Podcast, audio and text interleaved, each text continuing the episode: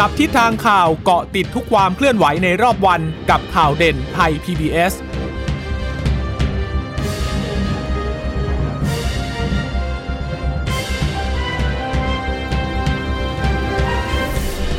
สวัสดีค่ะ สวัสดีค่ะ ต้อนรับคุณผู้ฟังสู่ข่าวเด่นไทย PBS นะคะ เราพบกันเป็นประจำทุกวันจันทร์ถึงศุกร์บ่ายๆแบบนี้ค่ะ อัปเดตข้อมูลข่าวสารที่เกิดขึ้นในรอบวันนะคะ เช่นเคยกับดิฉันจีราชาตาอิ่มรัศมีและคุณพึ่งนภาคล่องพยาบาลค่ะ ค่ะสวัสดีคุณผู้ฟังทุกท่านนะคะ ขอต้อนรับสู่ข่าวเด่นไทย PBS ค่ะเอ่อสวัสดีทักทายคุณผู้ฟังที่รับฟังสถานีวิทยุที่เชื่อมโยงสัญญาณไทย PBS ทุกท่านด้วยนะคะ เรื่องของโควิด -19 ก็คงต้องมีการตามต่อนะคะ เรื่องของออยาที่จะนำมาใช้ในการรักษาโควิด -19 เป็นความหวังของคนทั่วโลกหรือไม่ เป็นความหวังของคนไทยหรือไม่ในสถานการณ์ตอนนี้นะคะ ที่เชื้อก็มีการกลายพันธุ์ เรื่องของประเด็นการปรับครมยังคงต้องตามต่อ แต่เมื่อวานนี้เนี่ยทางพลเอกประยุทธ์และพลเอกประวิทย์ก็บอกว่าไม่ปรับนะคะ แต่ว่าเอ่อวันนี้ก็มีท่าทีของทางแกนนำพรรคร่วมรัฐบาลหลายคนที่อืมออกมาพูดถึงเรื่องนี้ด้วยนะคะค่ะเรื่องของพายุเรื่องของน้ำก็คงต้องติดตามกันต่อเพราะว่าเดี๋ยวจะมีพายุลูกใหม่เข้ามานะคะ ค่ะ ส่วนสถานการณ์โควิด -19 วันนี้ก็ยังเป็นอีกประเด็นที่เรายังต้องตามกันต่อนะคะ โดยเฉพาะในเรื่องของการฉีดวัคซีนด้วยที่พยายามที่จะกระจายลงไปให้ได้มาก แล้วก็วันนี้ในพื้นที่กรุงเทพมหานครเริ่มฉีดเข็มที่ 2สำหรับคนที่ฉีดสูตรไข้กันแล้วด้วยนะคะสำหรับสถานการณ์ติดเชื้อรายใหม่ที่รายงานกันในวันนี้ 9,869 คนค่ะ ก็จะเป็นการติดเชื้อจากระบบเฝ้าระวังและบริการในประเทศเนี่ยนะคะ 8,715 คนการค้นหาเชื้อเชิงรุกในชุมชน 864 จากเรือนจำจากที่ต้องขัง 273 ค่ะ ส่วนคนที่เดินทางมาจากต่างประเทศเข้าสเต e คว a นตีนมีอยู่ 17 คนนะคะ ATK เป็นยังไงเข้าข่าย ATK ต้องบอกว่า ติดเชื้อเข้าข่ายจากการตรวจด้วย ATK ก็เยอะอยู่นะ 3,495 คน คือถ้า ถ้าบวกลบเอาคร่าวๆ สมมุติ สมมุติว่าเอาไปรวมกับติดเชื้อรายใหม่ ก็จะอยู่ที่ประมาณ โอ้ ก็แสนสาม เอ้ย ไม่ใช่แสนสามขอไปหมื่น แต่แตะหมื่นสามอยู่นะคะ แต่ว่าก็ไม่ได้ตรวจยืนยัน RT-PCR ดังนั้นก็ยังถือว่าเป็นการเข้าข่าย แต่ถึงเข้าข่ายกลุ่มนี้ก็ยังคงต้องแยกกักตัวอยู่นะคะ เสียชีวิตวันนี้ต่ำร้อยค่ะ 92 คนก็ถือว่าเป็นแนวโน้มที่ดี เพราะว่า 3-4 วันติดกันละที่ตัวเลขไม่ถึงร้อยนะคะ วันนี้ 92 เป็นผู้ชาย 38 ผู้หญิงเยอะหน่อย 54 ช่วงอายุจะอยู่ที่ 33ถึง97 ปี อายุเฉลี่ยอยู่ที่ 72 นะคะ ผู้เสียชีวิตส่วนใหญ่ก็ 60 ปีขึ้นไปด้วย วันนี้มีคนที่เสียชีวิตโดยไม่มีประวัติโรคเรื้อรังหมายความว่าเสียชีวิตจากโควิดเลยเพียวๆเนี่ยหนึ่งคนนะคะ สะสมตั้งแต่ปี 63สำหรับจำนวนผู้ป่วยนะ 1 6 5 7 2 3 1 ค่ะ เสียชีวิตสะสมเป็น 17,200 กับอีก 3 คนแล้วค่อนข้างที่จะเยอะอยู่นะคะ จังหวัดที่มีรายงานผู้ติดเชื้อรายใหม่สูงสุด 10 อันดับแรกยังคงเป็นกรุงเทพมหานคร แต่ว่าตัวเลขดีขึ้นเรื่อย ๆ นะคะ 1,224 คน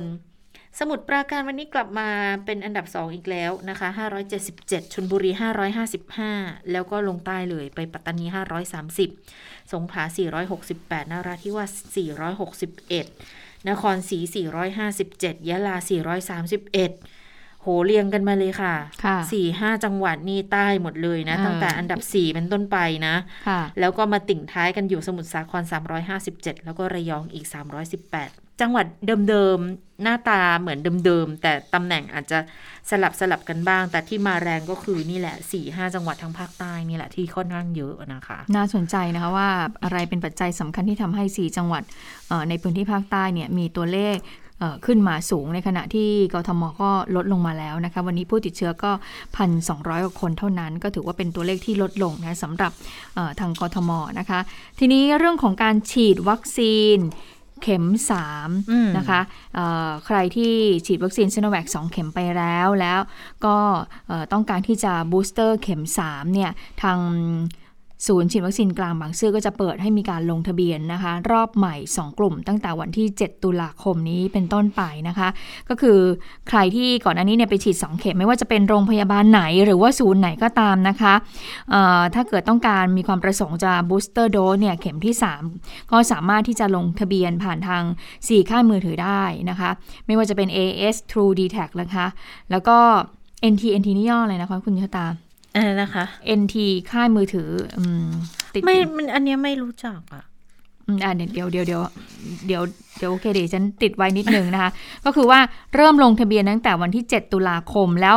ลงทะเบียนไปเนี่ย แล้วจะไปฉีดเมื่อไหร่ ฉีดวันที่ 9 ถึงวันที่ 31 ตุลาคมนะคะ ก็ฉีดที่สถานีกลางบางซื่อนะคะ เป็นต้นไปเลย นอกจากจะผู้ที่ได้รับวัคซีนซีโนแวคเข็ม 1 เข็ม 2 ไปแล้ว ที่สถานีกลางบางซื่อค่ะ ก็ยังเปิดฉีดให้กับกลุ่มผู้ที่มีอายุ 18 ปีขึ้นไป ที่ยังไม่ได้เคยรับวัคซีนเลยนะคะ แต่ว่าใครที่ยังไม่เคยรับเลย หลังจากนี้ก็จะเป็นการ ฉีดแบบสูตรไข้นะคะ เข็มแรกก็จะเป็นซีโนแวคก็สามารถที่จะลงทะเบียนไปฉีดวัคซีนที่สถานีกลางบางซื่อได้ค่ะเข็มแรกเขาจะเป็นซีโนแวคหลังจากนั้นผ่านไป 3 สัปดาห์ แล้วเขาก็จะฉีดแอสตราเซเนกาให้เราค่ะ NT ก็คือ CAT กับ TOT เขารวมกัน แล้วตั้งเป็นวิสาหกิจใหม่ ชื่อเราก็เลยไม่คุ้นเมื่อก่อนมันก็จะเป็นของ CAT Telecom เนาะใช่เออก็จะคุ้นอยู่ก็สรุปอันนี้ละค่ะ พอเขาเป็นชื่อย่อภาษาอังกฤษมาแคทกับแคทกับ TOT ไงที่เขารวมกันเสร็จเนี่ยเขาก็เพิ่งมีเมื่อเมื่อต้นปีเอง แล้วก็เลยเพิ่งจะมีก็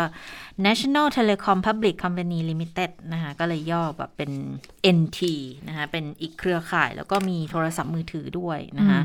ทีนี้ก็มีตอนนี้ที่บอกว่า เอ๊ะ แล้วจะรอไหมหลายคนเนี่ยเขาก็เดือดร้อนจากการที่เขาไปจองโมเดอร์นามานะคะทีนี้ก็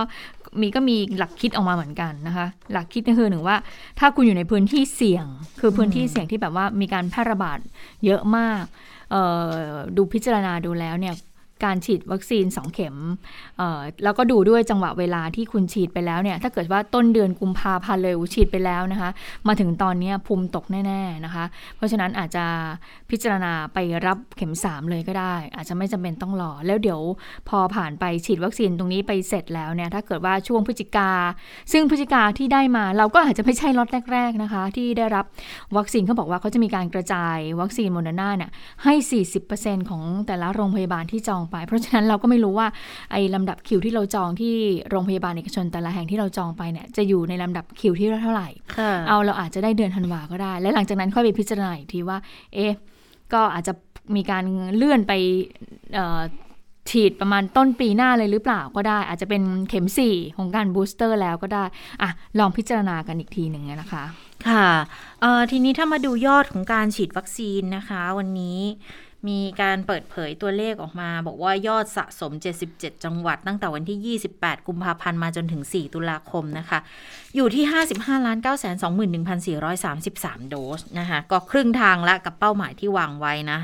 กับเวลาที่เหลืออยู่ตุลาพฤศจิกาธันวา ไตรมาสสุดท้ายนะคะ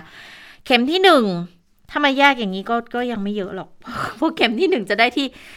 33ล้านคน เท่ากับว่าในเข็มที่1เนี่ย ที่วางเป้ากันไว้อย่างน้อยๆ50ล้านนะคะก็ยังอีกนิดนึงนะคะ ก็คิดเป็น 41.6 ของประชากร เข็มที่ 2 เนี่ย ตอนนี้ได้ที่ 21 ล้านละ เข็มที่ 2 ขึ้นเร็วเหมือนกัน แต่ว่าก็ยังเป็นร้อยละ 29 ของประชากรอยู่ เข็มที่ 3 จะอยู่ที่1ล้าน5แสน1หมื่นกว่ารายนะคะ ก็จะคิดเป็นร้อยละ 2.1 ของประชากร วันที่ 4 วันเดียวเนี่ยเฉพาะเมื่อวานนี้นะ ฉีดได้เพิ่ม 7 0 0แสนกว่า 779,447โดสค่ะ ก็จะเป็นเข็มที่ 1 น้อยหน่อยก็คือ 255,600 กับอีก 7 คน เข็มที่ 2 ได้อีก 465,460 คนนะคะ เข็มที่ 3 ก็บูสต์ได้เพิ่มอีก 49,880 คน การฉีดในประชากรในจังหวัดต่างๆ ตอนนี้ที่มีครอบคลุม 40-49%มี 15 จังหวัดนะคะ ก็นครปฐมยะลา สงขลา ประจวบคีรีขันธ์เพชรบุรี ระยอง สิงห์บุรี สระบุรี นครราชสีมากาญจนบุรีบุรีรัมย์สุราษฎร์ธานีตรังตราดเชียงใหม่ แต่ถ้าเกิน 50%ขึ้นไปเนี่ยก็จะอยู่ที่ 12 จังหวัดค่ะ กรุงเทพอยู่ในกลุ่มนี้เหมือนกัน มีกรุงเทพปทุมธานี สมุทรสาคร สมุทรปราการ นนทบุรี อยุธยา ฉะเชิงเซา ชนบุรี นครนายก พังงา ภูเก็ต ระยองนะคะ กลุ่มที่สีแดงเข้มเกือบทั้งนั้นเลยนะคะ แต่ว่าในกลุ่มผู้สูงอายุ ตั้งแต่ 50 ถึง 69 เปอร์เซ็นอันนี้เฉพาะกลุ่มผู้สูงอายุนะคะ มี 47 จังหวัด ก็ในจังหวัดที่เหลือนะคะ ค่อนข้างเยอะดิฉันขออนุญาตยกไปละกัน แต่ว่าถ้าเกิดครอบคลุมในกลุ่มผู้สูงอายุได้มากกว่าร้อยละ 50เอ่อร้อยละ 70 แล้วเนี่ย จะมี 7 จังหวัดเท่านั้นก็คือกรุงเทพปทุม สมุทรสาครฉะเชิงเซาพังงาภูเก็ตระนองนะคะ อันนี้ก็จะเป็นจังหวัดที่ทำได้ ก็น่าสังเกตว่า ชื่อที่หลุดหลุดไปเนี่ย แล้วก็มีการระบาดเยอะๆ อย่างพื้นที่จังหวัดชายแดนใต้เนี่ย มีแค่สงขลาเองนะ สงขลากับยะลา สุราษฎร์ธานีนะคะ ที่ได้ร้อยละ 49 ถึงร้อยละเอ่อร้อยละ 40 ถึงร้อยละ 49 น่าจะต้องพยายาม ฉีดให้ได้ครอบคลุมมากกว่านี้นะ สถานการณ์ในพื้นที่มันก็อาจจะเป็นไปในทิศทางที่ดีขึ้นนะคะค่ะ ก็ต้องให้วัคซีนเนี่ยมาเป็นคำตอบของเรื่องนี้ในการที่จะลดจำนวนผู้ติดเชื้อแล้วก็เสียชีวิตลงนะคะะทีนี้เมื่อวานนี้เขาเริ่มฉีดวัคซีนในเด็กใช่ไหมคะตั้งแต่อายุ 12-18 ปีเป็นต้นไปก็ไปฉีดที่โรงเรียน วันนี้ทางปลัดกระทรวงสาธารณสุขก็บอกว่านักเรียนคนไหนเนี่ยถ้ายังไม่ได้ลงทะเบียน แต่ว่าต้องการที่จะรับวัคซีนก็สามารถที่จะลงทะเบียนเพิ่มเติมได้นะ เพราะว่าสัปดาห์หน้ากระทรวงเนี่ยสาธารณสุขก็จะมีการส่งวัคซีนมาให้กับกระทรวงศึกษาธิการเพิ่มอีกนะคะ ถ้าเกิดว่านักเรียนคนไหนเนี่ยก็ไปแจ้งความประสงค์ได้เลยว่าต้องการฉีดวัคซีน โดยวัคซีนก็จะมาฉีดให้กับที่โรงเรียนนะคะ ทีนี้ก่อนหน้านี้คุณเชตามีคำถามมาบอกว่าอ้าวแล้วกลุ่มโฮมสคูลล่ะ ผู้ที่ไม่อยู่ในระบบล่ะ จะทำยังไงนะคะ เรื่องนี้คุณหมอโอภาสการกวินคงก็บอกว่า จะมีการจัดสรรวัคซีนไปที่จังหวัด แล้วก็นัดหมายการลงทะเบียนการฉีดในระยะต่อไปนะ เพราะฉะนั้นแล้วเนี่ยทางพ่อแม่ผู้ปกครองก็คงจะต้องไปแจ้งกับทางจังหวัดนั่นแหละว่าอออยากให้ลูกของตัวเองเนี่ยฉีดวัคซีนนะคะก็คงจะต้องไปลงทะเบียนก่อน กรณีนักศึกษามหาวิทยาลัยแต่ว่าอายุต่ำกว่า 18 ปี ก็ให้แสดงความจำนงที่จังหวัดเพื่อรับจัดสรรวัคซีนให้ เพราะว่าก่อนหน้านี้ลูกๆของเพื่อนดิฉันเนี่ยเขาอยู่มหาวิทยาลัยโหดูแก่เนาะ เพราะว่าลูกๆ เพื่อนๆนี่อยู่มหาวิทยาลัยแล้วเขาบอกว่าเขาได้รับไปก่อนหน้านี้แล้วนะ ก็คือเหมือนกับแต่ละมหาวิทยาลัยเขาก็มีการจัดสรรวัคซีนให้กับทางนักศึกษาของเขานั้นได้มีการฉีดวัคซีนไปนะคะ เพราะฉะนั้นใครที่จะต้องการฉีดวัคซีนก็แจ้งความประสงค์ได้นะคะ โดยบอกว่าวันพรุ่งนี้ 6 ตุลาคมค่ะ จะมีวัคซีนไฟเซอร์มาอีกนะคะ1ล้าน5แสนโดส แล้วสัปดาห์ถัดไปก็มีอีก1ล้าน5แสนโดส ดังนั้น 2 สัปดาห์ที่จะถึงเนี่ยจะมีไฟเซอร์ทั้งหมด 5 ล้านโดสเลยนะคะ กระจายเพียงพอแน่ ๆ กับความต้องการส่วนกรณีที่บอกว่าให้นักเรียนชายฉีดหนึ่งเข็มเนี่ยคุณหมอโอภาสก็บอกว่าก็คือก็มีความกังวลว่านักเรียนชายจะมีความเสี่ยงที่จะเป็นเรื่องของกล้ามเนื้อหัวใจอักเสบ ในเรื่องนี้ คุณหมอโอภาสก็บอกว่า ก็พบแล้วแหละว่ามีความสัมพันธ์กับการฉีดวัคซีน mRNA ส่วนใหญ่เนี่ยเกิดขึ้นกับเด็กชาย อายุ 12-17 ปี ในการฉีดเข็มที่ 2 ก็พบประมาณ 6 คนใน 1 0 0 0 0แคน คือ 1 0 0 0 0 0 คนเนี่ยจะพบว่าเด็กอายุ 12-17 ปี นักเรียนชายนะคะจะมีภาวะอาการกล้ามเนื้อหัวใจอักเสบ แล้วก็เยื่อหุ้มหัวใจอักเสบ แต่ว่าอาการไม่รุนแรงแล้วก็หายเองได้ค่ะ ซึ่งประเทศไทยเนี่ยจากการฉีดไปแล้ว 1 3 0 0 0 0 คนเนี่ยนะคะ พบอาการกล้ามเนื้อหัวใจอักเสบ 4 คน ก็ถือว่าอยู่ในเกณฑ์นะคะ โดยผู้เชี่ยวชาญก็เชื่อว่าการฉีดวัคซีนมีประโยชน์มากกว่าผลข้างเคียง ดังนั้นก็เลยอยากจะให้ฉีด ขณะเดียวกันที่บอกว่ากระทรวงสาธารณสุขเนี่ยจะฉีดวัคซีนให้กับเด็กผู้หญิง 2 เข็ม เด็กผู้ชายก็จะฉีดเข็มเดียวก่อน ก็เพื่อที่จะติดตามข้อมูล แล้วก็นำผลมาประเมินกันอีกทีหนึ่งนะคะอันนี้ก็เป็นความคืบหน้าล่าสุดของการฉีดวัคซีนให้กับเด็กค่ะค่ะส่วนเรื่องของผู้ใหญ่เนี่ยนอกเหนือจากวัคซีนแล้วนะคะ ตอนนี้มันก็มีอีกความหวังหนึ่งที่จะทำให้การอยู่ร่วมกับโควิด ที่น่าจะเป็นโรคประจำถิ่นต่อไปในอนาคตเนี่ยนะคะ ก็อยู่กันได้อย่างสันติมากขึ้นนะนั่นก็คือการมียาโมนูพิราเวียที่อาจจะเรียกได้เลยว่าว่าเป็นยาสำหรับการต่อต้านโควิดโดยเฉพาะ คือเป็นยาสำหรับรักษาโรคโควิดโดยเฉพาะ แล้วก็ยังมีแนวโน้มด้วยว่าอาจจะใช้ในการป้องกันการติดเชื้อโควิดได้ด้วยนะคะก็มีข้อมูลมาบอกว่า เมื่อวานนี้เนี่ยทางนายแพทย์สมศักดิ์อัครศินอธิบดีกรมการแพทย์ก็บอกแล้วนะคะ ว่าตอนนี้เนี่ยกำลังติดตามข่าวเรื่องนี้อยู่แล้วแล้วจริง ๆ เนี่ยมีการพูดคุยเจราจากับทางบริษัทเมอร์กซึ่งเป็นผู้ผู้ผลิตวิจัย ผู้วิจัยและผู้ผลิตยาชนิดนี้อยู่แล้วด้วยนะคะ ว่าถ้าคุณผ่านออยของสหรัฐอเมริกา หรือว่า FDA สหรัฐอเมริกาปุ๊บเนี่ยเขาอนุญาตที่ใช้ฉุกเฉินได้เนี่ย มันก็จะเป็นใบเบิกทางละแล้วก็ขออร่างคำสั่งซื้อรอไว้เลยนะคะ ถ้าได้เราก็จะส่งคำสั่งซื้อไปเลย2 0 0 0 0 0 ชุด2 0 0 0 0 โดส คือสำหรับประชากรประชาชน2 0 0 0 0 0 คนในประเทศที่จะใช้ในการรักษาในระยะแรกก่อนน่าจะ 2 0 0 0 0 0 คนนะจะสองแสนโดสค่ะ เขาเขาใช้ก็สองแสนโดสสำหรับสองแสนคน คือหนึ่งคนหนึ่งโดส โดสหนึ่งอาจจะอยู่ที่ประมาณเอ่อสี่สิบเม็ดอ๋ออืม โดสในการรักษาหนึ่งโดส ครบโดสแล้วก็ก็สี่สิบเม็ดเงี้ยเขาก็สำหรับสองแสนคนซื้อไว้ก่อนนะคะ แล้วก็คือจะเอาเข้ามายังไงก็ต้องมาผ่านเอกสารของของออยก่อนอยู่ดี แต่ว่าไม่รู้ว่าคิวจะเป็นยังไงนะ เพราะว่าตอนนี้เนี่ยหลายประเทศเลยเขาเตรียมคำสั่งซื้อกันแล้วที่เท่าที่ทราบมาคือสหรัฐอเมริกาก็สั่งเหมือนกันนะหนึ่งล้านห้าแสนเออหนึ่งล้านเจ็ดนะคะ ญี่ปุ่นก็เตรียมแล้วที่จะสั่งด้วยเหมือนกัน ออสเตรเลียก็เตรียมสั่งอีก 3 0 0แสนนะคะ ของเราอีก 2 0 0แสนนะคะ แล้วก็ยังมีรายงานบอกว่าทางเมอร์ฟเนี่ยเขาก็คงจะไม่ได้เป็นการจดสิทธิบัตรขนาดนั้นนะจะมีการแบ่งปันสูตรยาตำรับยาต่างๆ ไปให้กับบริษัทผู้ผลิตยาที่อยู่ในอินเดียเนี่ยเขาทำการผลิตด้วยนะคะแล้วแล้วทางอินเดียคือเขามี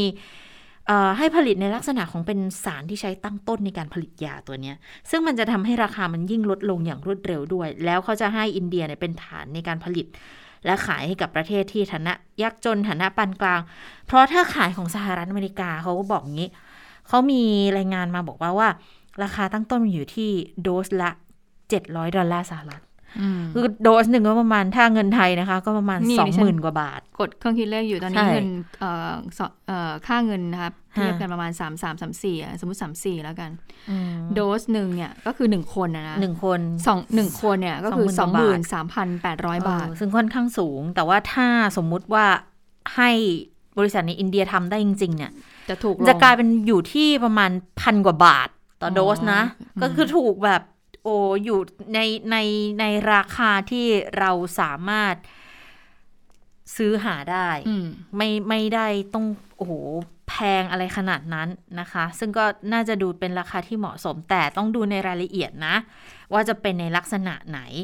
วันนี้ทางรองโฆษกประจำสำนักนายกรัฐมนตรีคุณรัชนารัชดาธนาดิเรกก็พูดเหมือนกัน ถึงเรื่องนี้นะคะ ว่า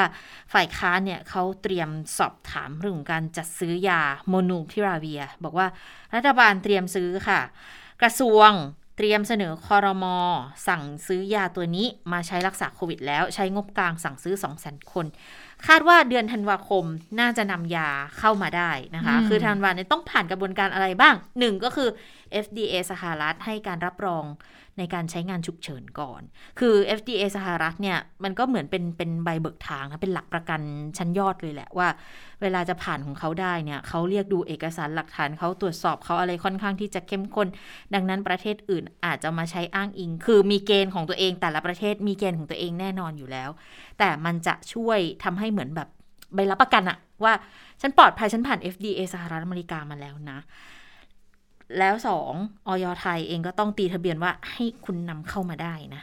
แล้วกระบวนการหลังจากนั้นก็มาตามแนวทางของออยไทยแหละ ดังนั้นก็คาดการบอกว่า ถ้าสหรัฐอเมริกาเขารับรองปุ๊บ คาดว่าอีกสักประมาณสัปดาห์ 2 สัปดาห์หลังจากนี้ค่ะ ทางเมอร์เซอร์จะส่งยื่นไปปุ๊บ มันก็จะไปตกช่วงประมาณพฤศจิกายน ถ้าพฤศจิกา FDA สหรัฐโอเคปุ๊บ ก็เริ่มผลิตเริ่มผลิต เริ่มผลิตไปตามคำสั่งซื้อที่เข้ามานะคะ ดังนั้นประมาณธันวานก็น่าจะเข้ามาได้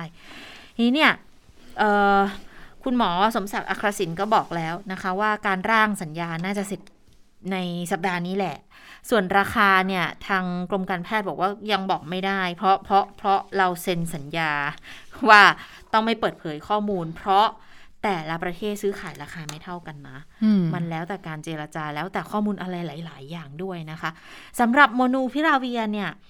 เเป็นยาต้านไวรัสทดลองแนวการรักษาโควิดในอนาคต โดยบริษัทเมอร์ซึ่งเป็นผู้ผลิตยารายใหญ่ของสหรัฐนะคะเขาก็บอกว่ายาเนี้ยเป็นยาเม็ดค่ะ ใช้รักษาโควิด -19 มีประสิทธิภาพป้องกันได้ต้านได้ทุกสายพันธุ์ เดลต้าก็ได้ด้วยนะคะแล้วก็เห็นบอกว่ามิวก็ได้ด้วยนะคะอัลฟาก็ได้ด้วยนะคะ ดังนั้นมันก็ดูแล้วมันมันน่าตื่นเต้น ว่าจะเป็นความหวังเป็นอย่างยิ่งเลยนะคะแล้วก็โมนูพิราเวียเนี่ยค่ะรับประทานเองที่บ้านได้นะคะ ส่วนทางชมรมแพทย์ชนบทให้ข้อมูลมาแล้วเหมือนกัน บอกว่า เป็นยาเม็ดแบบต้านไวรัสพัฒนาใช้รักษาโรคไข้หวัดใหญ่ แต่ฤทธิ์สามารถต่อต้านโคโรนา ไวรัสได้หลายชนิด คือไม่ใช่แค่โควิด -19 นะ ซาร์สก็ได้เมอร์สก็ได้เหมือนกัน ปัจจุบันยังเป็นยาต้านไวรัสทดลองอยู่นะคะ อยู่ในการวิจัยทางคลินิกในมนุษย์ระยะที่ 3 และอยู่ระหว่างการพิจารณาของ FDA ถ้าพบว่าประสิทธิภาพยาเนี่ยลดความรุนแรงของโรคลดโอกาสการเสียชีวิตได้ด้วย ยับยั้งการระบาดได้ แต่ว่าสิ่งที่ดีที่สุดที่จะยับยั้งได้ณขณะนี้ก็ยังคงเป็นการฉีดวัคซีนอยู่นะคะ แล้วถ้าเกิดมีตัวนี้เข้ามาเนี่ย มันก็จะช่วยได้เพิ่มมากขึ้นด้วยนะคะวัคซีนก็คือเชื่ออใช้ในการป้องกัน แต่ถ้าเรื่องของยาก็ใช้ในการรักษานะคะ เมื่อสักครู่นี้ที่คุณชะตาเล่าให้ฟังไปบอกว่า ตอนนี้ที่เรามีจะสั่งซื้อเนี่ยแต่ยังบอกราคาไม่ได้ แต่ว่าเท่าที่ดิฉันได้ข้อมูลมาจากทางคุณอาจารย์นันจงแก้ววัฒนานักวิทยานะคะ ซึ่งเป็นผู้อำนวยการกลุ่มงานวิจัยไบโอเทคเขาบอกว่าราคาเนี่ยสูงกว่าฟาวิเพราเวีย 20 เท่า ทีนี้ก็มีคำถามกันว่า เพราะมีการพูดกันว่าไทยเนี่ยจะสั่งซื้อประมาณ 2 0 0 0 0 0 คน สั่งซื้อสำหรับเพื่อที่จะการเอาไว้เนี่ยรักษา2 0 0 0 0 0 คน ทีนี้น้อยไปหรือเปล่าทำไมรู้ว่ามันเป็นยาที่ดียาสำหรับใช้ในการรักษาโควิด -19 ได้ทำไมไม่สั่งเยอะๆล่ะ คุณหมออาจารย์นันเขาก็บอกว่า แต่ถ้ามองดูในตัวเลขนี้นะก็ถือว่าเหมาะสมแล้วนะเพราะว่าไม่ใช่ทุกคนที่จะจำเป็นที่ต้องได้ได้ยาตัวโมโน วิพาเอ่อโมโนพิราเวียโมโนวิพิราเวียไปนะคะ เพราะว่าคือโมโนพิราเวียเนี่ยจะใช้สำหรับผู้ที่มีอาการออพอรู้ว่าผลตรวจ ATK เป็นปุ๊บเนี่ยให้เริ่มใช้เลยคือว่าอาการไม่มากเนี่ยมันจะช่วยในการที่ยับยั้งแล้วก็ช่วยลดอาการป่วยหรือการเสียชีวิตได้นะคะ แต่ว่ายาฟาวิพิราเวียเนี่ยมันก็จะมีความจำเป็นอยู่แหละนะคะ คือถ้าเกิดสมมุติเราเอาเงินเนี่ยตรงนี้นะคะ ไปซื้อยาฟาวิพิราเวียเนี่ยก็ต้องก็ตก ก็ตกประมาณ 2 ล้านคนเลยนะ เพราะว่ามันมากกว่า 20 เท่า เพราะฉะนั้นในเรื่องของการสั่งซื้อมาก่อน 2 0 0 0 0 0 คน ก็ถือว่าเเป็นสิ่งที่เหมาะสมแล้วนะคะสำหรับเขาบอกการทำงานในเรื่องของไอตัวโมโนพิราเวียเนี่ยเขาบอกว่าคล้ายๆ จริงๆอะหลักการทำงานคล้ายๆกับ เรมเดซิเวียร์คนเจตาแต่ว่าเรมเดซิเวียร์เนี่ยคือใช้ที่บ้านไม่ได้ไงเรมเดซิเวียร์เนี่ยเวลาจะใช้เนี่ยต้องใช้ที่โรงพยาบาลเท่านั้นเพราะว่าต้องฉีดเข้าเส้นเลือดแต่ว่าตัวยาตัวนี้ค่ะโมนูพิราเวียเนี่ยจะใช้กิน เพราะฉะนั้นเนี่ยเมื่อกินในระยะเริ่มแรกที่รู้ว่าป่วยปุ๊บเนี่ยมันจะสรรพคุณหลักการจะอย่าใช้คำว่าสรรพคุณว่าหลักการการทำงานของเจ้ายาตัวนี้จะเข้าไปทำให้ไวรัสมันเกิดการกลายพันธุ์ เกิดการกลายพันธุ์เมื่อไวรัสไปต่อไม่ได้ ไวรัสมันก็จะจบตรงนั้นเลย มันก็คือจะไม่มีเชื้อตรงนั้นเลย เพราะฉะนั้นก็มีการถามต่อว่า เอ๊ะ ถ้าแล้วยาตัวเนี้ยมันจะสามารถที่จะช่วยตัดตอนได้ไหม คุณหมอก็บอกอาจารย์นั้นก็บอกว่าจริงๆเนี่ย ถ้ามีมากพอในระดับหนึ่ง คนรับวัคซีนมากพอ แล้วก็มียาตัวนี้มากพอที่ใช้ในการรักษาในระยะเริ่มแรก ก็สามารถที่จะตัดตอนของเจ้าเชื้อไวรัสโควิด -19 ได้ แต่มันต้องมากพอไง แต่ว่าอย่างที่ว่าตอนนี้เป็นอะไรที่โลกเนี่ยต้องการ ราคาก็คงจะสูงค่อนข้างเยอะทีเดียวนะคะ แต่ทีนี้ในรายการ จับตาสถานการณ์ก็มีการไปพูดคุยกับคุณหมอมนูนลีชเวงวงเหมือนกันนะคะ ซึ่งคุณหมอก็เป็นคุณหมอที่เชี่ยวชาญด้านระบบทางเดินหายใจ คุณหมอดูทางค่อนข้างจะเห็นด้วยเลยนะคะสำหรับการที่จะใช้ยาตัวนี้ในการรักษาโรคโควิด -19 ไปฟังเสียงของคุณหมอกันค่ะ เพราะว่ายาตัวนี้เอามาใช้กับคนที่มีปัจจัยเสี่ยงนะครับ ก็ยังสามารถที่จะลดการป่วยหนักนะครับ และที่สำคัญเลยป้องกันการเสียชีวิตนะครับ คือฟาวิพิลาเวียเป็นยาที่ เอามาใช้เป็นเรียกว่าขัดตาทับนะครับ คือมันเราก็รู้อยู่แล้วว่ามันประสิทธิภาพไม่ดีพอ อย่างในประเทศอเมริกา หรือในประเทศญี่ปุ่นซึ่งเป็นคนคิดค้นยาฟาบิพิราเวียเขาก็ไม่อนุมัติให้ใช้ยาในคนของเขานั้นยาโมนูพิราเวียก็เป็นจะเป็นเป็นยาที่จะเปลี่ยนเกม สามารถจะให้คนไข้ที่เพิ่งจะรู้ว่าตัวเองติดเชื้อ แล้ว ให้กินยาทันทีภายใน 5 วันนะครับ แล้วก็สามารถจะลดการป่วยหนัก และลดการเสียชีวิตครับ ค่ะ คือเป็นคำถามที่ว่าด้วยด้วยยาตัวนี้ค่ะ เขาจะใช้สำหรับกลุ่มที่เป็นผู้ป่วยอาการกลุ่มสีเขียวสีเหลืองเท่านั้น กลุ่มสีแดงเขายังไม่ไม่ไม่ไปใช้กับกลุ่มนั้นนะคะ เพราะว่าเออเราก็เลยถามไปไงว่า แล้วอย่างเงี้ยมันแล้วจะยังไงกับกลุ่มสีแดงล่ะ เพราะใช้ยาตัวนี้ไม่ได้ คุณหมอก็อธิบายในเชิงที่ว่า ก็ถ้ารู้ปุ๊บ แล้วเป็นเลยรู้ว่าติดเชื้อ แล้วกินเลย มันมีฤทธิ์ในการไปป้องกันไม่ให้คุณป่วยหนักไงอืมเออ ก็ทำให้เชื้อมันไม่ลงปอด ดังนั้นพอคุณไม่ป่วยหนัก มันก็จะไม่มีผู้ป่วยกลุ่มสีแดงไงอืมเออ ก็เป็นก็ก็เงื่อนไขก็คือ รู้ว่าตัวเองติดเชื้อ รู้เร็ว รับประทานยาเร็วอืมมันก็จะช่วยให้อาการมันไม่หนักนั่นเองนะคะค่ะ ก็ถือว่าเป็นความหวังนะของของ ของเรื่องของการอยู่กับโควิด -19 ถ้าเรามีตัวยาค่ะตัวนี้ก็จะทำให้เราสบายใจได้นิดหนึ่งนะคะแต่ว่าก็อยากให้ทางบริษัทอินเดียนะเขาผลิตได้ไวๆใช่ไหมเพราะว่าเมื่อผลิตได้ไวๆราคาก็จะถูกลงนะ ซึ่งเราอาจจะต้องนำเข้ามามากกว่านี้ก็ได้นะคะค่ะค่ะ ทีนี้ไปสถานการณ์เรื่องน้ำเลยไหมคะเออไปดูน้ำกันค่ะ ไปดูสถานการณ์เรื่องน้ำกันวันนี้เอ่อ พลเอกประวิทย์ก็พูดเหมือนกันนะเรื่องของน้ำก็ย้ำนะคะ บอกว่าตอนนี้เนี่ยก็กำลังจะมีพายุเข้ามาอีกก็ขอให้ระมัดระวังตนเอง ซึ่งทางอธิบดี และทางสำนักงานทรัพยากรน้ำแห่งชาติก็มีการเตรียมการเอาไว้ตลอด 24 ชั่วโมงอยู่แล้ว แต่ก็บอกว่าเดี๋ยวพรุ่งนี้ที่ต้องระวังก็คือว่าทางแม่น้ำเจ้าพยาเนี่ย จะมีน้ำขึ้นมาประมาณอีก 50เซนติเมตรซึ่งถ้าเกิดเมื่อขึ้นมาอย่างนี้แน่นอนว่าประชาชนที่อยู่ริมแม่น้ำเจ้าพระยานั้นต้องได้รับผลกระทบแน่ ๆ เลย เพราะว่าแค่เมื่อช่วงสองสามวันที่ผ่านมา น้ำยังไม่ขึ้นเนี่ยยังได้รับผลกระทบมากเลยนะคะ ไปฟังเสียงพลเอกประวิทย์กันค่ะ วันพรุ่งนี้มันจะมีน้ำขึ้นมาที่เจ้าพระยา จะสูงประมาณ 50 เซนซึ่งอาจจะกระเทือนขอบขอบขอบขอบชายฝั่งนิดหน่อยนะครับ แล้วก็ถึงสำหรับพายุนั้น มันจะเข้าทางด้านเหนือ ก็ก็เป็นผลดีกับเราก็เกิดด้านเขื่อนภูมิพลด้านเขื่อนศรีกิจก็จะได้รับน้ำ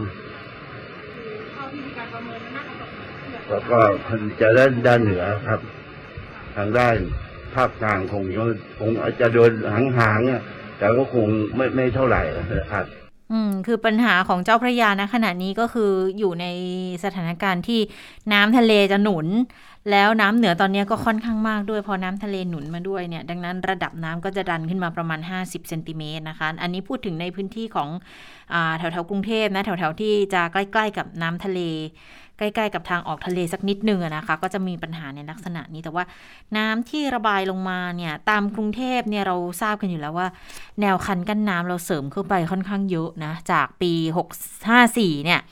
จุดละประมาณ 50เซนติเมตรดังนั้นบางจุดเนี่ยคันกั้นจะสูงประมาณ 3 เมตร 2 เมตรปลายปลาย3เมตรครึ่งก็มีบางจุดนะคะ ในช่วงที่ร่องน้ำเนี่ย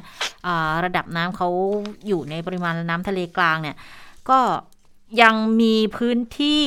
ที่จะรองรับได้ในเขตกรุงเทพมหานครยังพอรองรับกันได้อยู่ แต่ถ้าเหนือแนวคันหรือว่านอกแนวคัน หรือตรงไหนที่แนวคันยังเป็นแบบฟันหลอฟันหลออย่างเงี้ยก็อาจจะมีสถานการณ์ได้นะคะ ดังนั้นตรงบริเวณนนทบุรีเองก็ก็ยังมีปัญหากันอยู่ริมริมน้ำนะคะ ได้เผชิญกับน้ำท่วม แล้วก็พอเดี๋ยวพอน้ำลดลงไป ก็น่าจะทำให้สถานการณ์ค่อนข้างจะดีขึ้น แต่ตอนนี้เนี่ยยังมีปัญหาอยู่ในหลาย ๆ จุดเลยเห็นว่าปากเกร็ดเองก็หนักอยู่เหมือนกันนะ ส่วนพายุที่เล็ง ๆ กันไว้บอกว่าอาจจะเข้ามาเนี่ยอันนี้ก็อย่างที่เราให้ข้อมูลไปเมื่อวานนี้ละที่เรามีผู้เชี่ยวชาญด้านน้ำมาร่วมพูดคุยกับเราว่า ตอนที่เรากังวลกันว่าช่วงวันที่ประมาณ 789 เนี่ย มันก็อาจจะมีพายุอีกลูกที่อาจจะพัดเข้ามานะคะ แต่ว่าตอนนี้ก็ค่อนข้างชัดแล้วว่า อาจจะดึงขึ้นไปทางข้างบน อาจจะไปเข้าแถวๆแบบทางเวียดนามทางลาวทางเกาะไหหลำแถวๆนั้น แล้วถ้าขึ้นฝั่งปุ๊บ มันก็จะอ่อนกำลังลง ดังนั้นฝนมันก็จะไม่ลงตรงๆทางแนวภาคกลางอย่างที่เคยเจอกันเมื่อสัปดาห์สองสัปดาห์ก่อน แต่มันจะขึ้นไปด้านบนมันก็จะเป็นเป็นเป็นเรื่องที่ดี เพราะว่าแถบบนเนี่ย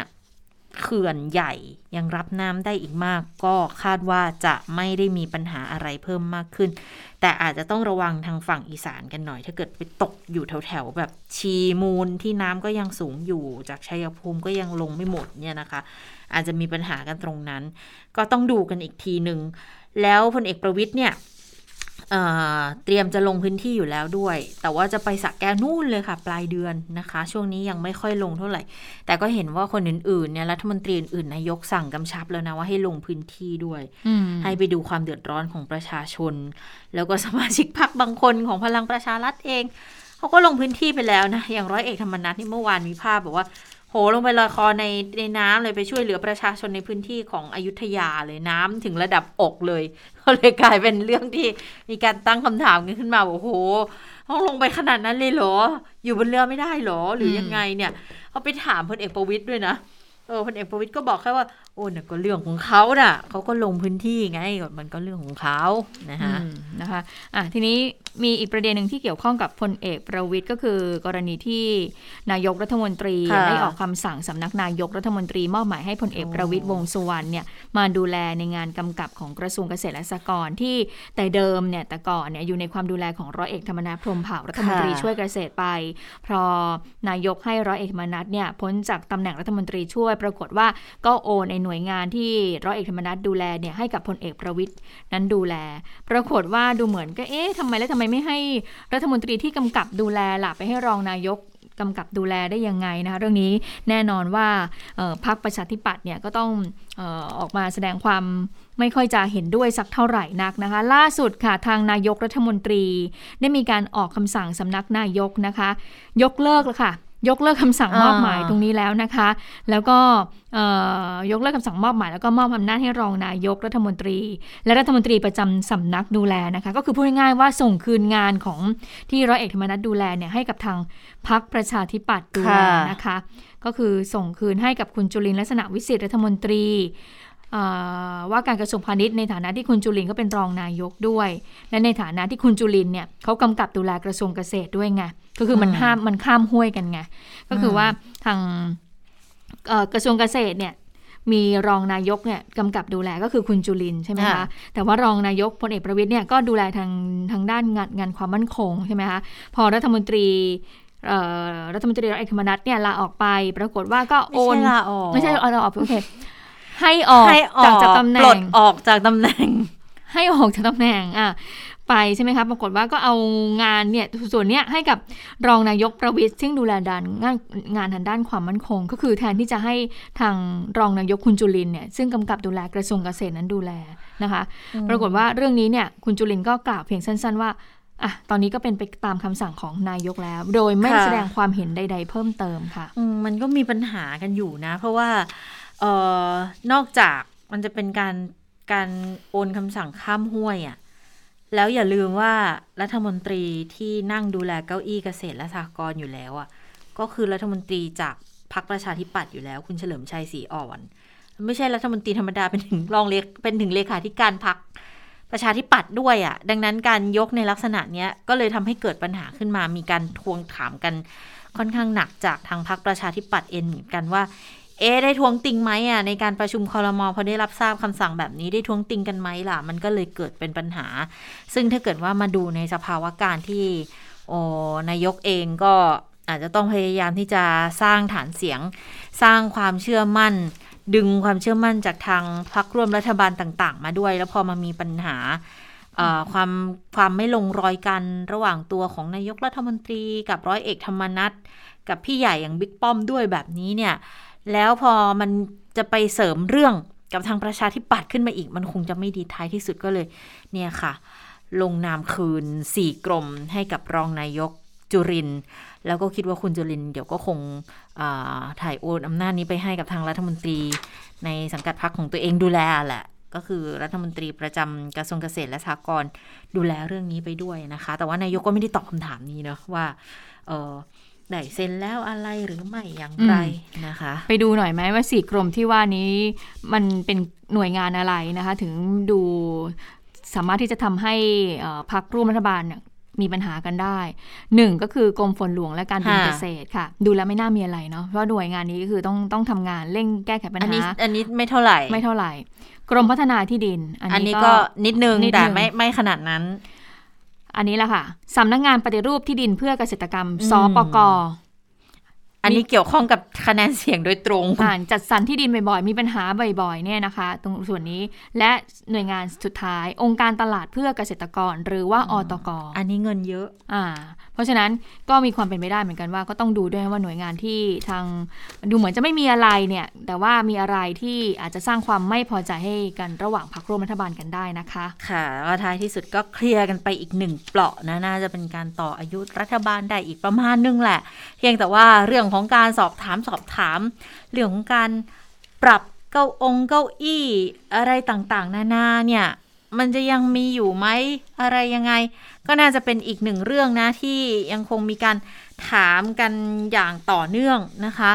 เอ่อส่วนเรื่องของการจะปรับเปลี่ยนคณะคอเออคอรมอเนี่ย เขามีการสอบถามคนที่อยู่ในพักพลังประชารัฐในฐานะที่เป็นแกนนำหลักของรัฐบาลด้วยเหมือนกันนะ อย่างคุณชัยวุฒนาคมานุสรรัฐมนตรี DES ค่ะ ก็พูดเรื่องนี้เหมือนกันบอกว่าอย่างพปชรเนี่ยกรรมการบริหารพรรคก็ยังไม่ได้คุยกันเรื่องนี้นะ ก็เท่ากับว่ายังไม่มีการเสนอชื่อใครมาเป็นรัฐมนตรีใหม่สักคนหนึ่งเลย แต่ว่าการปรับคอรมอสุดท้ายมันก็เป็นอำนาจของนายกรัฐมนตรีของนายกรัฐมนตรีตามรัฐธรรมนูญอยู่แล้ว ก็ถือว่าทำงานกันดีอยู่แล้วคำว่าไม่ปรับคอรมอคนที่เป็นรัฐมนตรีปัจจุบันอยู่ก็น่าจะชอบอะค่ะ เพราะว่าจะได้ไม่ถูกปรับออกไม่ถูกเปลี่ยนตำแหน่งก็ทำงานแบบต่อเนื่องไป ดังนั้น วันนี้ไม่ปรับก็ยังทำงานต่อเนื่อง ทุกคนคิดว่ายังทำงานดีอยู่แหละ ยังไม่มีปัญหาอะไรนะ ไปฟังเสียงจากรัฐมนตรีดีเอสคุณชัยวุฒิกันก่อนค่ะอ๋อในพักยังไม่มีการประชุมกรรมการบริหารพักนะครับ ก็ยังไม่มีประเด็นที่พูดถึงเรื่องปรับคอรมออยู่แล้วในพัก ยังไม่ได้มีการเสนอชื่อใครเป็นรัฐมนตรีในโควต้าพักนะครับเท่าที่ทราบก็ยังไม่มีเรื่องนี้ แล้วตรงนี้ที่บอกว่าคนนอกคนในก่อนหน้านี้ที่มีการปั่นกันออกมาแล้วครับคนนอกคนในคือทั้งหมดการตั้งการปรับคอรมอเป็นอำนาจของท่านนายกอยู่แล้วนะครับ โดยรัฐธรรมนูญแล้วก็จริง ๆ อย่างพวกเราก็ทำงานกันได้ดีอยู่แล้วนะครับ ผมว่าคำว่าไม่ปรับคอรมอเนี่ยจริงๆรัฐมนตรีน่าจะชอบนะที่เป็นอยู่แล้ว เพราะว่าจะได้ไม่ต้องไม่ต้องโดนปรับออกไม่ต้องเปลี่ยนตำแหน่งจะได้ทำงานกันได้ต่อเนื่องต่อไปนะครับ แปลว่า ก็ไม่ปรับก็ทำงานต่อเนื่องไปนะครับ ผมว่าทุกคนก็ยังทำงานได้ดีอยู่ ไม่ได้มีปัญหาอะไร ก็ทำให้เกิดความมั่นคงด้วยของการทำงานของรัฐมนตรีทุกคนในคอรมอต่อไป อืม ก็ต้องถามกันเรื่องนี้นะ เพราะว่าระยะหลังๆ ยิ่งพอปิดสมัยประชุมสภาแล้วเนี่ย หลายๆ คนเขาก็ลงพื้นที่กันเยอะแล้วยิ่งการปิดหลังจากที่มีการอภิปรายไม่ไว้วางใจที่คะแนนการโหวตให้นายกมันพอจะชี้ในยะอะไรบางอย่างได้เหมือนกันแบบนี้ แล้วมีการปรับเปลี่ยนกัน อดถอนตำแหน่งนายกปลดตำแหน่งรัฐมนตรีบางคนออกไป ได้เห็นความเคลื่อนไหวรอยร้าวหรือไม่ร้าวก็ตามของกลุ่มคนที่มีบทบาทในทางการเมืองเนี่ย มันก็หนีไม่พ้นเรื่องของการตั้งคำถามแหละว่าจะมีเลือกตั้งใหม่เร็วๆนี้หรือเปล่า ยิ่งเห็นคนลงพื้นที่มันก็ยิ่งมีคำถามออกมานะคะช่วงนี้ขยันด้วยเนาะเออขยันกันทุก ๆ คนเลยอะเออขยันลงพื้นที่ด้วย ทีนี้มาดูส่วนของคุณอนุทินชาญวิรกูลรองนายกรัฐมนตรี และรัฐมนตรีว่าการกระทรวงสาธารณสุขในฐานะหัวหน้าพักภูมิใจไทย ซึ่งเป็นพักร่วมรัฐบาลของรัฐบาลพลเอกประยุทธ์ในครั้งนี้ด้วยนะ ถามถึงเรื่องของการพร้อมเลือกตั้ง การเตรียมพร้อมการเลือกตั้งคุณอนุทินก็บอกว่า ตอนนี้สสแล้วก็ว่าที่ผู้สมัครเนี่ยก็ลงพื้นที่ปกตินะ ก็มีการย้ำกับลูกพักบอกว่าต้องไม่ทิ้งพื้นที่เป็นอันขาด ไม่ว่าจะเป็นสถานการณ์ใด ๆ ก็ตาม โดยเฉพาะตอนนี้เนี่ยมีสถานการณ์น้ำท่วมอยู่ก็ให้ก็ให้สสเนี่ยลงพื้นที่ไปติดตามช่วยเหลือกับประชาชนด้วย ก็มีการถามกันถึงกรณีที่คุณศักสยามชิดชอบในฐานะเลขาธิการพักเนี่ยเสนอชื่อคุณอนุทินเนี่ยเป็นแคนดิเดตในการเลือกตั้ง คุณอนุทินก็ตอบอย่างนี้บอกว่าพักการเมืองเนี่ยก็ต้องเสนอหัวหน้าพักเป็นอันดับแรกเอาไว้ก่อนอยู่แล้ว ส่วนในอนาคตเป็นอย่างไรก็ค่อยว่ากัน เรื่องดังนี้เรื่องนี้ไม่สำคัญเลย เพราะว่าสิ่งสำคัญที่พักภูมิใจไทยดำเนินการมาตลอดก็คือทำงานตามที่สัญญาไว้กับประชาชน แล้วก็ติดตามนโยบายต่างๆ เพราะว่าอย่างไรอีกไม่เกิน 2 ปีเนี่ยก็ต้องเลือกตั้ง ตอนนี้ก็มีการเตรียมความพร้อมทุกด้าน ไม่ว่าจะเป็นเรื่องของกติการัฐธรรมนูญใหม่ หรือเรื่องของ primary vote นะคะ ซึ่งถ้าเกิดเป็นกฎกติกาใหม่พรรคภูมิใจไทยก็ ดูดูแล้วเนี่ยไม่ค่อยเห็นเห็นไม่ไม่ค่อยชอบสักเท่าไหร่นะเพราะอาจจะทำให้พรรคภูมิใจไทยนั้นสูญเสียสสที่จะเข้าไปทำหน้าที่ในสภาได้นะคะ ทีนี้เมื่อถามว่ากติกาใหม่ที่ถูกมองว่าจะแข่งขันเหลือเพียงสองพักคุณอนุทินก็บอกว่าก็ให้เขาตั้งข้อสังเกตกันไป ตอนนี้เนี่ยภูมิใจไทยอยู่เงียบๆอย่างนี้ดีแล้วทำหน้าที่ให้ดีที่สุดดีกว่าพักภูมิใจไทยมีข้อดีที่รัฐมนตรีเนี่ยเป็นได้หลายรูปแบบ ทำงานไม่คลุกวงในไม่มียศมีอย่าง ไม่มีความแตกแยก มีแต่ความสามัคคีมีเอกภาพ เมื่อมีปัญหาก็รวมตัวกันแก้ปัญหา อันนี้เนี่ยเป็นสิ่งที่พิสูจน์มาโดยตลอดนะคะ ทีนี้ก็มั่นใจในผลงานของตัวเองด้วยไปติดตามฟังเสียงคุณอนุทินกันค่ะ ยังไงก็ต้องเลือกตั้งภายในระยะเวลาไม่เกินสองปี ตอนนี้ก็ถือว่าเป็นเครื่องเป็นครึ่งหลังแล้วนะครับ เราก็ต้องมีความพร้อมไว้แหละ แล้วจะอาจจะเป็นรัฐธรรมนูญใหม่ด้วยใช่ไหม เราก็ต้องทำความพร้อมทุกอย่างต้องมีการเปลี่ยนแปลง เราก็ต้องพร้อมต่อการเปลี่ยนแปลงในทุกสถานการณ์ มันเป็นเรื่องธรรมดาครับทำดีทำให้มันดีที่สุดแหละชาวบ้านเป็นประชาชนเป็นคนตัดสินใจ แล้วเราก็ต้องยอมรับการตัดสินใจไม่มีทางเลือกอื่น ต้องยอมรับการตัดสินใจของประชาชนในทุกรูปแบบ ผลงานก็มีอยู่นะครับ ผลงานที่มีทั้งประสบความสำเร็จ รวดเร็วกว่าที่วางแผนไว้ มีเป็นไปตามแผน แล้วก็มีล่าช้ากว่าแผน ซึ่งก็มีปัญหาอุปสรรคเป็นเรื่องปกติ แต่ว่าเราก็พยายามที่จะเร่งทำให้ทุกอย่างเนี่ยมันออกมามากที่สุด บางครั้งก็จะต้องทำอะไรตามเขาเรียกตามสถานการณ์ที่มันเป็นปัจจุบัน อืมนะคะแล้วทีนี้ถ้าเกิดว่ามาดูอีกเรื่องหนึ่งที่มันทำให้เกิดการ เกิดกระแสพูดถึงกันอยู่เหมือนกันว่า เอ๊ะมันใกล้จะเลือกตั้งแล้วหรือเปล่านะ ก็คือก่อนหน้านี้เนี่ย ทางกกตเขาร่อนจดหมาย แจ้งพักการเมืองเรื่องของการเตรียมการเลือกตั้งครั้งหน้า ถึงแม้ว่าทางกกตเขาจะออกมาชี้แจงแล้วว่า ด้วยความที่กฎหมายที่จะใช้เนี่ย คือก่อนหน้านี้ในการเลือกตั้งครั้งที่ที่ผ่านมา ปีอะไรนะ คุณเพิ่งนภาปีหกศูนย์เหรอ มีนาหกใช่ไหมคะหกสองหก หกสองปีนี้ปีปีนี้หกสี่เออหกสองสิอืมขอไป62ฉันย้อนไปไกลนิดนึง เมื่อปีหกสองอะนะ คือตอนนั้นเนี่ยมีรัฐธรรมนูญปี 60 บังคับใช้แล้วก็จริง แต่ว่ามันจะมีบางบางบางข้อที่ยังไม่ได้บังคับใช้ในการเลือกตั้งในครั้งนั้น เพราะว่ายังเตรียมการกันไม่ทัน แล้วทีนี้ถ้าสมมติว่าจะมีการเลือกตั้งในครั้งต่อไปเนี่ยเขาก็จะต้อง ทำตามกฎเกณฑ์ตามข้อบังคับต่าง ๆ ในรัฐธรรมนูญ1 2 3 4 5 เรียงกันไปกกตก็เลยห่วงว่า บางข้อมันอาจจะต้องใช้เวลาในการเตรียมการ ดังนั้นก็เลยต้องคอยให้จดหมายอัปเดต แจ้งเตือนพักการเมืองไปเป็นระยะระยะไม่ได้หมายความว่าเร็ว ๆ นี้จะมีการเลือกตั้ง แต่บางเรื่องมันต้องใช้เวลาอย่างเช่น เรื่องของระบบ primary ถ้าเกิดว่าไม่มีการแก้ไขรัฐธรรมนูญเนี่ย ถ้าจะใช้ระบบ primary เนี่ยแต่ละพรรคเขาก็ต้องไปเตรียมการนะ ไปตั้งสำนักงานของในแต่ละภูมิภาคในแต่ละเขตไปสรรหาคนอะไรมันมันใช้เวลากันเยอะรายละเอียดมันเยอะมันเป็นของที่ก็ยังไม่ไม่ได้ใช้กันจนจนคุ้นชิน ดังนั้นก็เลยต้องเตรียมการก็เลยกลายเป็นอีกหนึ่งคำถามขึ้นมาบอกโอ้ต้องเตรียมความพร้อมในการเลือกตั้งกันแล้วหรือนะคะ ซึ่งถ้าไปถามทางพรรคประชาธิปัตย์เนี่ยเขาว่ายังไงบ้างเกี่ยวกับเรื่องนี้นะ ทางคุณจุลินเขาบอกว่า คือจริง ๆ อะ ทางพักก็ก็เตรียมพร้อมไว้ระยะหนึ่งอยู่แล้วนะพักก็เตรียมผู้สมัครไว้ระยะหนึ่งแล้วอย่างกรทมก็เตรียมพร้อมไว้กว่า 20 เขตแล้ว เพียงแต่ว่ายังไม่ได้เคาะบางเขตเท่านั้น เพราะว่ามีคนสนใจมากกว่าส่วนอื่น ๆ ส่วนภาคเหนือภาคใต้ภาคอีสานก็เตรียมไว้เกือบพร้อมหมดแล้ว แต่ในกรณีที่คนในพักออกมาประกาศชูคุณจุรินเป็นแคนดิเดตของนายกแล้วถูกวิจารณ์แบบบลัฟบลัฟนายกหรือเปล่า มาชูคนนี้เป็นนายกรัฐมนตรีอะไรอย่างเงี้ยเขาบอกว่า คืออันเนี้ยเป็นเรื่องที่คุณนิพนธ์บุญญามณีรองหัวหน้าพักประกาศออกไป ซึ่งก็ทราบกันอยู่แล้วก็เลยไม่ขอพูดเรื่องนี้ เพราะจริง ๆ แต่ละพักเขาต้องเตรียมแคนดิเดตของตัวเองไว้อยู่แล้วนะค่ะลองไปฟังเสียงคุณจุรินทร์กันค่ะ ก็เป็นเรื่องที่ท่านรองหัวหน้าพักนิพนธ์ได้เอ่อประกาศออกไป ซึ่งซึ่งก็เป็นที่ทราบกันอยู่แล้วครับนะครับเอ่อผมไม่ขอพูดทวนตรงนี้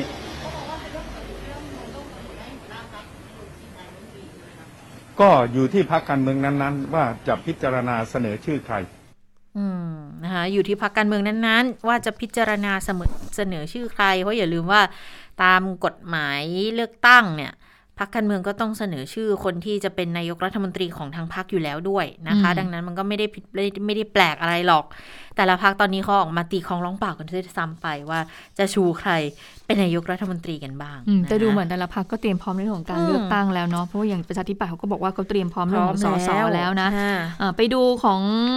พักชาติไทย พัฒนาฒนาบ้างนะคะ คุณวราวุฒิศิลปะอาชามองอย่างไรกับกรณีที่กกตส่งหนังสือให้หัวหน้าพักการเมืองเพื่อเตรียมการเลือกตั้ง คุณวราวุฒิบอกว่าก็เป็นเรื่องปกตินะ เพราะว่าตามกำหนดเนี่ยสภาผู้แทนราษฎรเนี่ยจะครบ กำหนดอายุในวันที่ 23 มีนาคม ปีหน้า ถ้าจะว่าไปเนี่ย ถ้าจะมีการเตรียมพร้อมก็น่าจะอยู่ช่วงของปลายปี 65 หรือว่าต้นปีอืม66 เพราะฉะนั้นก็ไม่เห็นอะไรแปลกนะ เพียงแต่ว่าตอนนี้เนี่ย สสเอ่อแล้วก็ผู้ที่เกี่ยวข้องก็คงจะต้องเร่งแก้ไขกฎหมายเลือกตั้ง ไปฟังเสียงคุณวราวุฒิกันค่ะ ถ้าจะว่าไปการเตรียมการการเลือกตั้ง ถ้าจะมีเนี่ย ไม่ปลายปีหน้าก็ต้นปี 66 นะครับ อันนี้ขั้นตอนการทำงานในส่วนของพรรคการเมืองตามกฎหมายนั้นเนี่ย วันนี้เรามีการแก้รัฐธรรมนูญนะครับ จากบัตรหนึ่งใบเป็นบัตรสองใบแล้วทีนี้กฎหมายลูกกฎหมายพรรคการเมือง หรือว่าระเบียบว่าด้วยการเลือกตั้งนั้นเนี่ยก็จะต้องมีการปรับทีนี้ขั้นตอนการปรับเนี่ยมันใช้เวลานะครับไม่ได้รวดเร็วใช้เวลาเพียงแค่อาทิตย์สองอาทิตย์ แต่ว่าใช้เวลาเป็นเดือนนะครับการแก้กฎหมายต่างๆ ซึ่งผมมองว่าเป็นเรื่องที่ดีที่ทางคณะกรรมการการเลือกตั้งนั้นได้มีหนังสือเอเรียกว่าเตือนมาอยังพรรคการเมืองเพื่อให้เร่งดำเนินการ นะครับผมเชื่อว่าเป็นการกระตุ้นให้ทุกพรรคการเมืองนั้นเนี่ยตื่นตัวในการเร่งแก้กฎหมายลูก ที่จะรองรับการเปลี่ยนแปลงการลงคะแนนจากบัตรหนึ่งใบเป็นสองใบนะครับไม่ได้มองว่าเป็นประเด็นเรื่องที่ว่าจะมีการเลือกตั้งในในเร็ววันนี้หรือว่าท่านนายกจะยุบสภาไม่ได้มองในประเด็นนั้นนะครับ ก็เป็นสิทธิ์ของแต่ละพักเพราะว่าตามกติกาก็ต้องชูกันอยู่แล้วนะครับ แต่ว่าในส่วนของผมผมยังคิดว่าเป็นการ เร่งทำงานมากกว่านะครับชูแคนดิเดตนายกรัฐมนตรีนั้นก็เป็นเรื่องหนึ่ง แต่ว่ากลไกที่สำคัญที่สุดของการเลือกตั้งก็คือกฎกติกาในการทำงาน เพราะวันนี้เราเปลี่ยนจาก 350 เขตเป็น 400 เขตแล้วนะครับกฎหมายเรื่อง primary กฎหมายเรื่องตัวแทนพรรคการเมืองประจำหน่วยเลือกตั้งต่างๆนั้นเนี่ยถ้าหากว่าไม่ได้รับการแก้ไขในเร็ววันเนี่ยมันจะทำให้กลไกการเลือกตั้งครั้งต่อไปยิ่งยุ่งยากขึ้นไปอีก นะคะเรื่องของแคนดิเดตนายกเนี่ย คุณวราวุฒิก็บอกว่าเป็นสิทธิ์ของแต่ละพรรคนั้นที่จะชูหัวหน้าพรรคของตัวเองค่ะ ค่ะ ก็เป็นเรื่องปกติอะเนาะที่มันจะเกิดขึ้นเนี่ย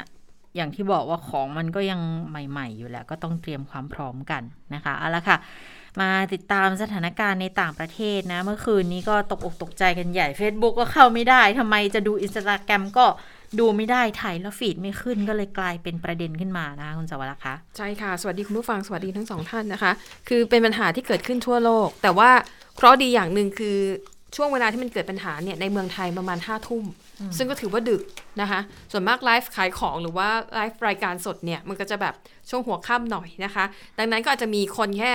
บางส่วนนะคะสำหรับในประเทศไทยที่ เจอกับปัญหานี้นะคะ ก็เป็นปัญหาที่เกิดขึ้นนานถึง 6 ชั่วโมง แต่มันไม่ใช่เรื่องใหม่ Facebook เนี่ยล่มมาแล้วหลายครั้งนะคะ แต่ว่าครั้งล่าสุดค่ะ หลังจากที่สามารถแก้ปัญหาได้นะคะมาร์คซักเกอร์เบิร์กนะคะซึ่งเป็นทั้งประธานบริษัทแล้วก็เป็นผู้ก่อตั้งนะคะ ก็โพสต์ข้อความค่ะ ก็ขออภัยนะคะสำหรับปัญหาที่เกิดขึ้น ในขณะที่ในส่วนของ Facebook เนี่ยบอกว่าปัญหาเนี่ยมันเกิดจากการเปลี่ยนแปลงการปรับ แต่งค่าหลาย ๆ อย่างของเราเตอร์นะคะพูดง่ายๆ คือมันเป็นปัญหาทางเทคนิคนะคะแล้วก็เป็นปัญหาภายในของ Facebook เอง ไม่ได้เกี่ยวกับการถูกแฮกหรือว่าถูกโจมตีไซเบอร์แอ t แทกอะไรต่อมีอะไรไม่ไม่ไม่เกี่ยวนะคะ เป็นปัญหาภายในทั้งสิ้นนะคะ แล้วก็ไม่เท่านั้นค่ะตอนนี้มันมีแอปพลิเคชันหรือแพลตฟอร์มหลาย ๆ อย่าง ที่เวลาเราเข้าไปใช้เนี่ยเขาจะถามให้เราล็อกอิน แล้วถ้าใครจำเป็นต้องล็อกอินผ่าน Facebook อย่างเกมโปเกมอนโกเนี่ยนะคะ ถ้าเลือกล็อกอินผ่าน Facebook ก็จะเข้าไม่ได้เช่นเดียวกันนะคะ ก็เรียกว่าเป็นปัญหาที่ส่งผลกระทบต่อเนื่องนะคะ แล้วก็มีรายงานนะคะว่า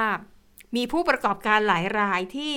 ได้รับความเสียหาย เนื่องจากว่ามันมีการลงโฆษณาผ่าน Facebook แล้วในช่วงที่ 6 ชั่วโมงที่หายไปเนี่ย ก็ทำให้ผู้ประกอบการในกลุ่มนี้ได้รับความเสียหายจากค่าโฆษณานะคะ ในขณะที่ Dow Detector นะคะนี่เป็นแพลตฟอร์มค่ะเขาตรวจสอบสถานการณ์ออนไลน์ของระบบโทรคมนาคมระดับโลกก็บอกว่าปัญหาที่เกิดขึ้นเมื่อช่วงกลางดึกที่ผ่านมานะคะ เกิดทั้งกับ Facebook Instagram แล้วก็ WhatsApp รวมถึง Messenger ของ Facebook ด้วย เพราะว่าทั้งหมดนี้คือเครือข่ายของบริษัทเดียวกัน เขาบอกว่านี่เป็นปัญหาระบบล่มที่มีผู้ได้รับผลกระทบเป็นวงกว้างมากที่สุด เท่าที่เคยสำรวจมา โดยมีคนรายงานว่าเกิดปัญหาเนี่ยเข้ามามากถึง 10 ล้าน6แสนครั้งนะคะ และแน่นอนค่ะทุกๆ ครั้งที่ Facebook เจอปัญหาแบบนี้สื่อสังคมออนไลน์เจ้าอื่น ๆ ที่ระบบตัวเองไม่ล่มอะนะ ก็มักจะออกมาเกทับ รวมถึงผู้ใช้งานสื่อสังคมออนไลน์ก็มักจะทำภาพมีมที่ออกมาแบบล้อเลียน แล้วก็เชิงประชดประชัน Facebook นะคะ อย่าง Twitter เนี่ยเขาก็โพสต์เลยว่า สวัสดีทุกๆ คน อาจจะฟังดูเป็นข้อความที่ดูไม่มีความหมายอะไร แต่ถ้า ดูจากสถานการณ์ ดูจากความที่เป็นคู่แข่งกันเนี่ยนะ ความหมายนี้เนี่ยอาจจะหมายถึงว่า ฉันยังใช้งานได้ทุกๆคน อะไรใช้ไม่ได้ก็แล้วแต่แต่ Twitter ยังคงอยู่ยั้งยืนยง มาใช้งาน Twitter กันน่าจะอะไรประมาณนี้นะคะ ในขณะที่สื่อสังคมออนไลน์เขาจะทำเป็นมีมจากซีรีส์ดังเรื่อง Squid Game อะที่แบบอาลีผู้แข็งแกร่งอะเป็นทวิตเปรียบเป็นทวิตเตอร์แล้วก็ตัวเอกที่กำลังจะล้มลงเนี่ยนะคะ ถูกอาลีเนี่ยดึงไว้ก็เหมือนว่า ทวิตเตอร์เรียกว่าอะไรนะ เป็นเป็นคนแบกอะอืมเป็นเดอะแบกใช่เป็นเดอะแบกที่ต้องแบบว่าอยู่ยั้งยืนยงอะนะคะ อันนั้นก็เป็นเรื่องอะสำหรับคนอื่นอาจจะขำๆ แต่ Facebook คงไม่ขเพราะว่า เพราะว่าเท่าที่เห็นก็คือ Facebook ก็ต้องใช้ Account ใน Twitter ของตัวเอง ในการประกาศว่า อ๋อ เราล่มจ้าำอืมนะคะ และช่วงนี้เหมือนพระศุกร์เข้าพระเสาร์แทรกสำหรับ Facebook นะคะ เพราะว่าวันสองวันก่อนหน้านี้เนี่ย เพิ่งจะเกิดกรณีที่มีคนวงในค่ะ เขาเอาข้อมูลของ Facebook ออกมาเปิดโปง แล้วก็พบว่าจริง ๆ แล้ว Facebook เนี่ยนะ เป็นบริษัทเอกชนที่เห็นแก่ผลกำไรมากกว่าความสงบสุขทางสังคมนะคะ เพราะว่าคนที่เป็นอดีตพนักงานของ Facebook เนี่ยนะคะ เธอชื่อฟรานซิส ฮาวเกนค่ะ อายุ 37 ปี เป็นคนที่เคยทำงานกับ Facebook ดูแลเรื่องการจัดการเนื้อหาที่เกี่ยวข้องกับการเมืองในประเทศต่างๆนะคะอย่างเช่น การสกัดข่าวปลอม เรื่องเกี่ยวกับการหาเสียงการยุยงปลุกปั่นให้เกิดเหตุรุนแรงนะคะ เธอเนี่ยลาออกมาแล้วเมื่อเดือนพฤษภาคมที่ผ่านมาแล้วก็เอาแอบเอาสำเนาหลักฐานข้อมูลเหล่านี้เนี่ยมาให้กับคณะกรรมการกำกับหลักทรัพย์ และก็ตลาดหลักทรัพย์ของสหรัฐมาพักใหญ่แล้วนะคะ แล้วก็เมื่อไม่กี่วันเนี่ย เธอเพิ่งจะไปให้สัมภาษณ์กับ สื่อเจ้าใหญ่ในสหรัฐอเมริกา หลักๆเนี่ยเขาบอกว่า Facebook นะคะละเลยความเสี่ยงแล้วก็ไม่มีความพยายามมากพอที่จะปกปิดเนื้อหาที่สร้างความเกลียดชังแตกแยกนะคะ เนื่องจากมองว่า อันนี้คือเป็นข้อกล่าวหานะเขามองว่า Facebook เนี่ยพยายามจะปล่อยปละละเลยเนื้อหาเหล่านี้เนี่ยเพราะมองว่าไอ้เนื้อหาที่มันสร้างความเกลียดชังแตกแยก มันกระตุ้นให้คนเนี่ยใช้เวลา อยู่หน้าจอของ Facebook ยาวนานมากขึ้น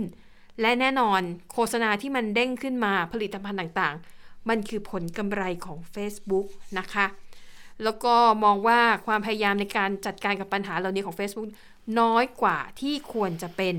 นะคะ และนอกจากนี้ค่ะเขาบอกว่า เวลาที่ Facebook ใช้งานในภาษาอื่นที่ไม่ใช่ภาษาหลักอย่างอังกฤษ หรือฝรั่งเศสเนี่ยการสร้างระบบรักษาความปลอดภัยของแต่ละภาษาเนี่ย มันคือต้นทุนที่เพิ่มมากขึ้น และถ้าภาษาไหนไม่ใช่อังกฤษหรือฝรั่งเศสเนี่ยนะคะ การพัฒนาความปลอดภัยในภาษานั้นๆเนี่ยจะน้อยกว่า เพราะ Facebook รู้สึกว่าไม่คุ้มทุนนะคะ ดังนั้นจุดอ่อนข้อนี้กลายเป็นโอกาสทำให้ Facebook ถูกใช้เป็นเครื่องมือที่ปลุกปั่นความรุนแรง ตัวอย่างที่เห็นได้ชัดเจนคือกรณีของเมียนมาค่ะที่กองทัพเมียนมานะคะใช้เคยใช้ Facebook เนี่ยในการปลุกปั่นกระแสทำให้คนนั้น ชาวเมียนมาเกลียดชังชาวโรฮิงญาแล้วก็มันก็เลยเถิดกลายเป็นส่วนหนึ่งที่ทำให้เกิดสนับสนุนให้เกิดการฆ่าล้างเผ่าพันธุ์ชาวโรฮิงญาเมื่อปี 2561 นะคะ ก็ถือว่าเป็นข้อกล่าวหาที่ค่อนข้างจะรุนแรงพอสมควรนะคะ แล้วก็อีกเรื่องหนึ่งที่น่าจับตามองค่ะ เป็นเรื่องความตึงเครียดนะคะในช่องแคบไต้หวัน เนื่องจากในช่วงไม่กี่วันที่ผ่านมาค่ะ ทางการจีนนั้น จู่ๆก็ส่งเครื่องบินรบนะคะ56 ล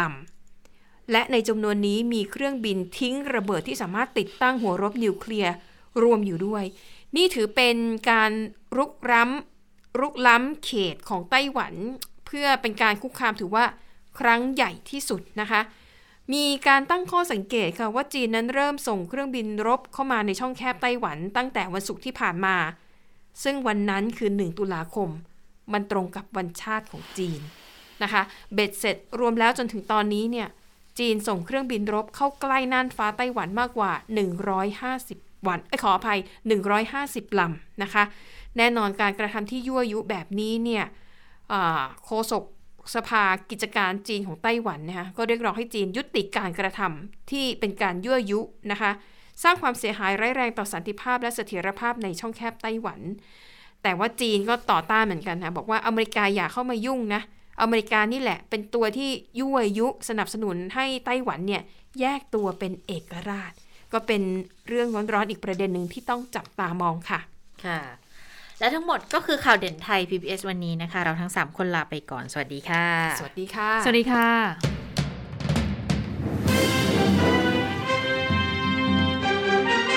ติดตามข่าวเด่นไทย PBS ได้ทุกวันจันทร์ถึงศุกร์เวลา 15 นาฬิกา ทางไทย PBS Radio และติดตามฟังข่าวได้อีกครั้งทางไทย PBS Podcast